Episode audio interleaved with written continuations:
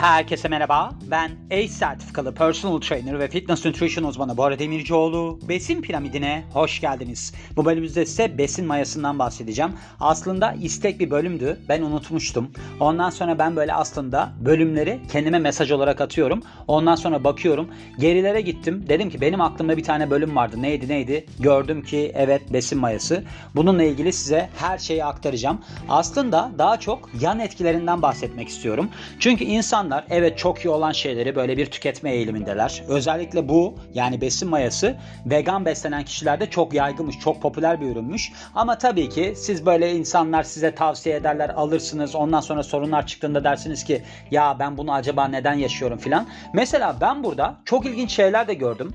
Böyle yüz kızarması ile ilgili bölümler filan vardı. Onlar dedim ki Allah Allah filan dedim. Yani onun için aktardığım kısımlarda aslında sadece böyle bir besin mayası ile alakalı değil, başka başka noktalarda da ben bilgi edindim. Size de aktaracağım yani bunları. Mesela onlardan bir tanesi B3 vitamini var ya niyasin. Eğer ki niyasini çok alırsanız sizin yüzünüzde kızarma yaparmış. Benim öyle arkadaşlarım var yüzünün kızarmasından şikayet ediyor. Mesela B3 vitamini fazla alınırsa böyle bir durum oluyormuş. Hiç bilmiyordum. İşte bu vesileyle öğrenmiş oldum. Zaten benim bu besin piramidi podcast'ini yapmamdaki en güzel taraf bu. Çünkü mesela bana soruyorlar diyorlar ki işte şu bölümü ekleyebilir misin falan. Ben diyorum tabii ki eklerim. Onu eklemeye ben çalışırken o kadar geniş çaplı bir araştırma yapıyorum. O kadar başka noktalara bakıyorum ki bir de tabii ki 600'ü geçtiği için bölüm nereye bakacağımı da anladım. Sonunda alakalı alakası her şeyi öğreniyorum. Devamında da ana konuya geliyorum. Onun için de çok iyi yaptığımı düşünüyorum ki yaklaşık 4 sene olmuş biliyor musunuz başlayalı. Şimdi bu 4 sene içerisinde ne oldu? Nutrition kategorisinde hep birinci falan oldu. Ama gerçekten çok büyük bir emek var. İnanın buna yani diyerek başlıyoruz. Healthline'dan gideceğim. Aslında şöyle. Bugün iyi ki dedim Bora İngilizce biliyorsun. Şöyle oldu. Şimdi ben aslında Potential Side Effects diye bir bölümü vardı. Yani yani potansiyel yan etkileri diye bir bölümü vardı. Onu ben okudum. Sonra dedim ki acaba dedim sadece bunu mu yapsam? Yani biraz zihnimin kaldıramayacağı bir gündeydim. Çünkü çok derslerim oldu, biraz hareketli bir gün geçirdim falan. Hani dedim bunların hepsini ben İngilizceden çevirmesem de hani bunun ne olduğunu, hani giriş kısmını, besin mayasını Türkçe bir yerden mi gitsem diye. Arkadaş yok. Türkçe bir kaynak bulamadım yani. Böyle bölük pörçük gazetelerde bölümler var. Gazetelerde bölümlerde arada reklamlar var. Şu sayfaya gidin bu sayfaya gidin. Yani böyle akıcı bir şekilde gidemezdi. O yüzden dedim ki Bora aferin. İyi ki dedim sen İngilizce öğrenmişsin. Healthline'dan gidiyorum kısacası. Healthline'da aslında böyle bir bölüm vardı. Yani besin mayası sağlıklı mıdır? Bilmeniz gereken her şey falan diye. Onu okurken yan etkileri nelerdir? Onu öğrenmek istiyorsanız buraya da tıklayabilirsiniz gibi bir aslında seçenek vardı. Oradan gittim. Şimdi diyor ki burada aslında besin mayası sizin mesela işte ekmek ya da bira mayalamada kullandığınız bu mayanın inaktif versiyonu. Yani baktığımız zaman tadı da böyle peynire falan benziyormuş. Böyle ne derler aslında nötr değil de insanlar bunu aslında vegan beslenmede peynir yerine kullanıyorlarmış. Öyle bir durumu varmış. Bir de adı varmış. Nooch.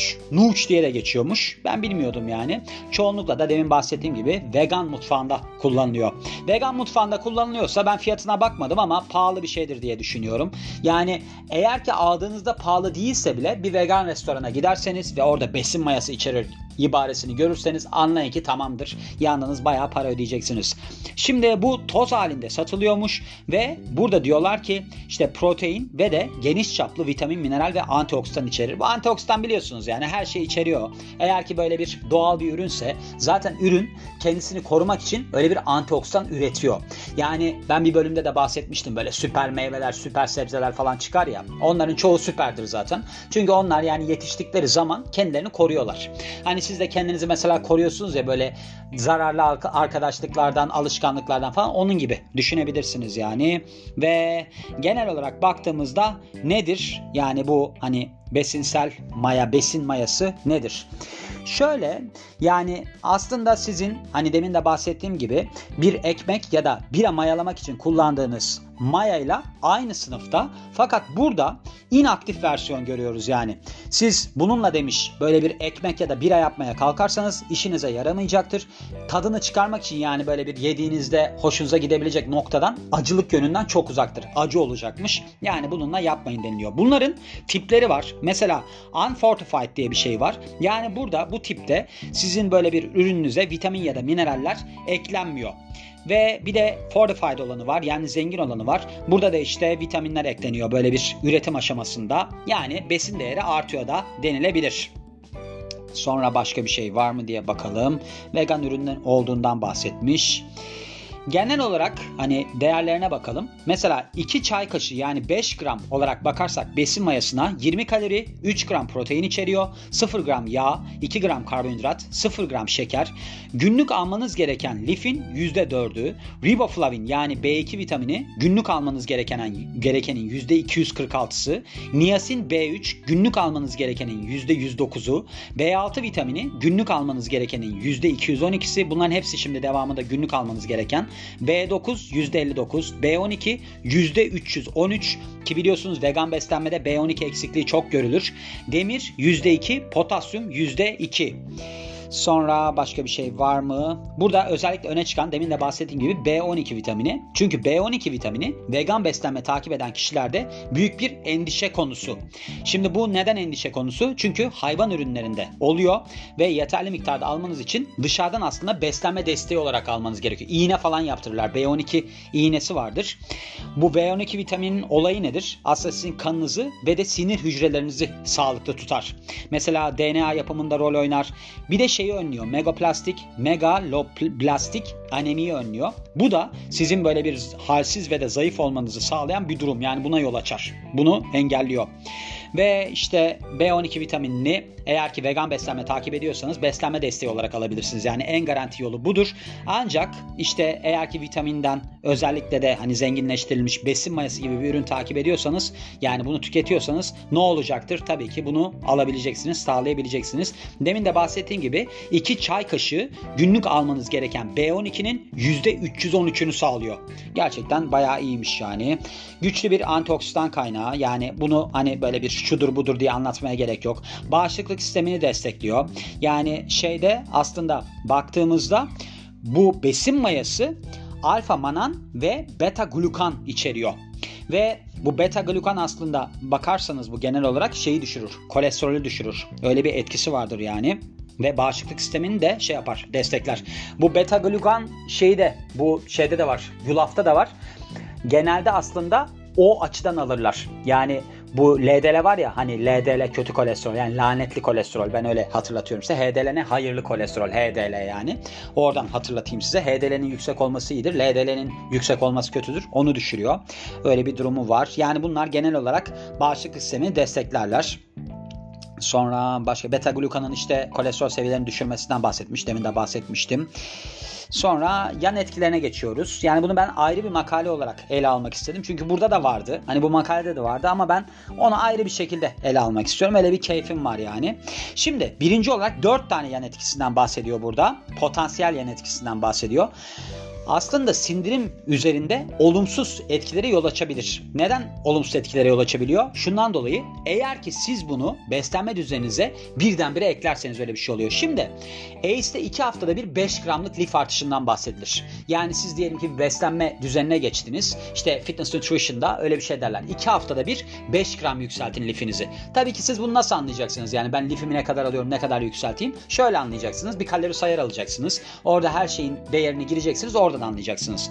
Burada da yani genel olarak baktığımızda demiş ki 2 çorba kaşığı yani 21 gram nutritional yeast yani besin mayası yaklaşık olarak 5 gram diyet lif içeriyor. Yani almanız gerekenin böyle bir gerekenin böyle bir önerilenin %20'si.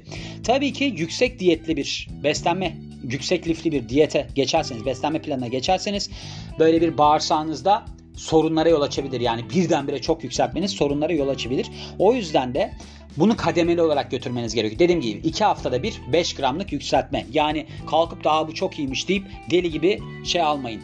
Besin mayası almayın. Sonra burada ilginç bir şey var. Mesela baş ağrısını ve de migren ataklarını tetikleyebilir deniliyor.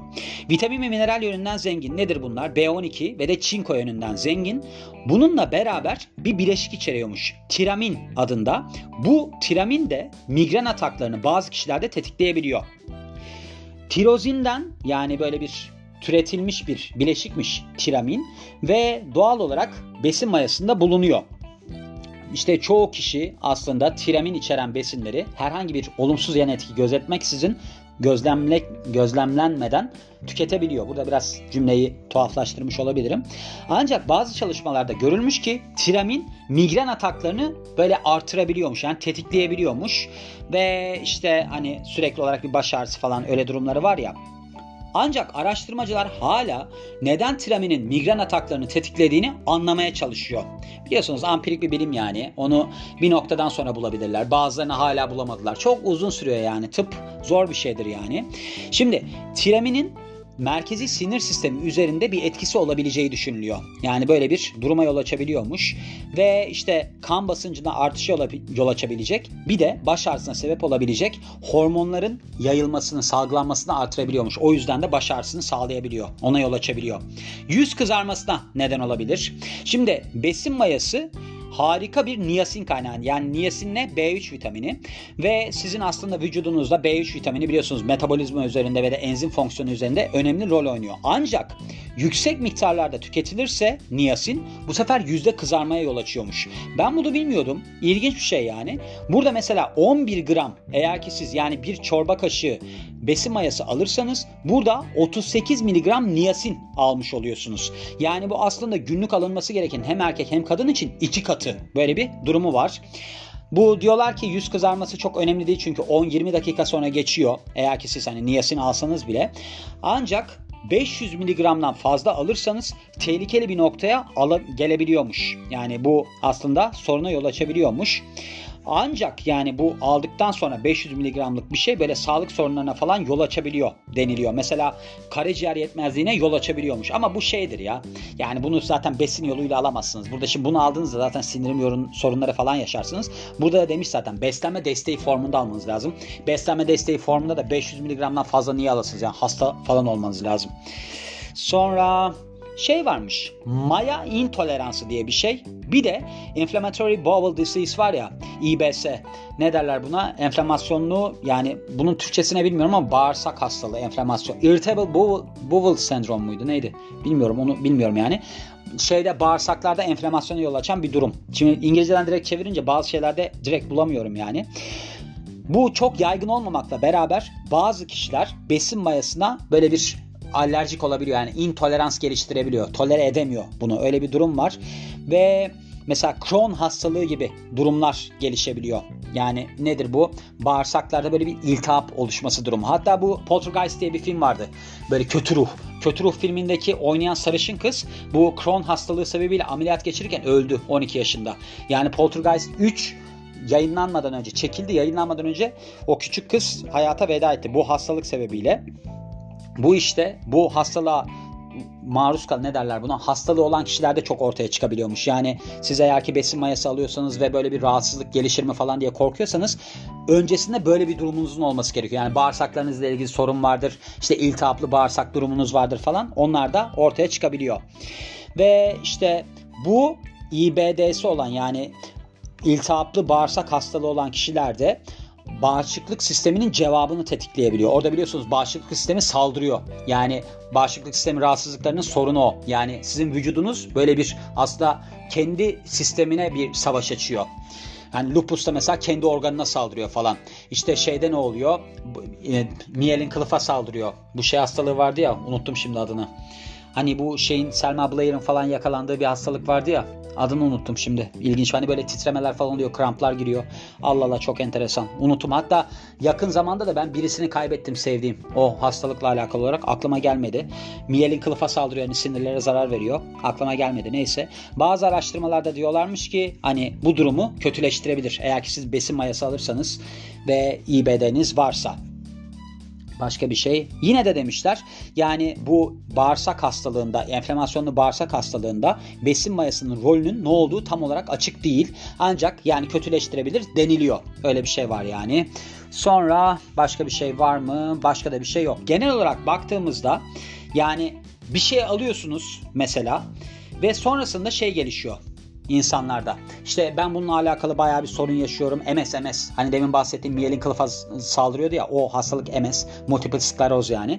O durumlara biliyorsunuz bağışıklık sisteminiz sizin vücudunuzdaki sizin miyelin kılıflara saldırdığı için ortaya çıkabiliyor.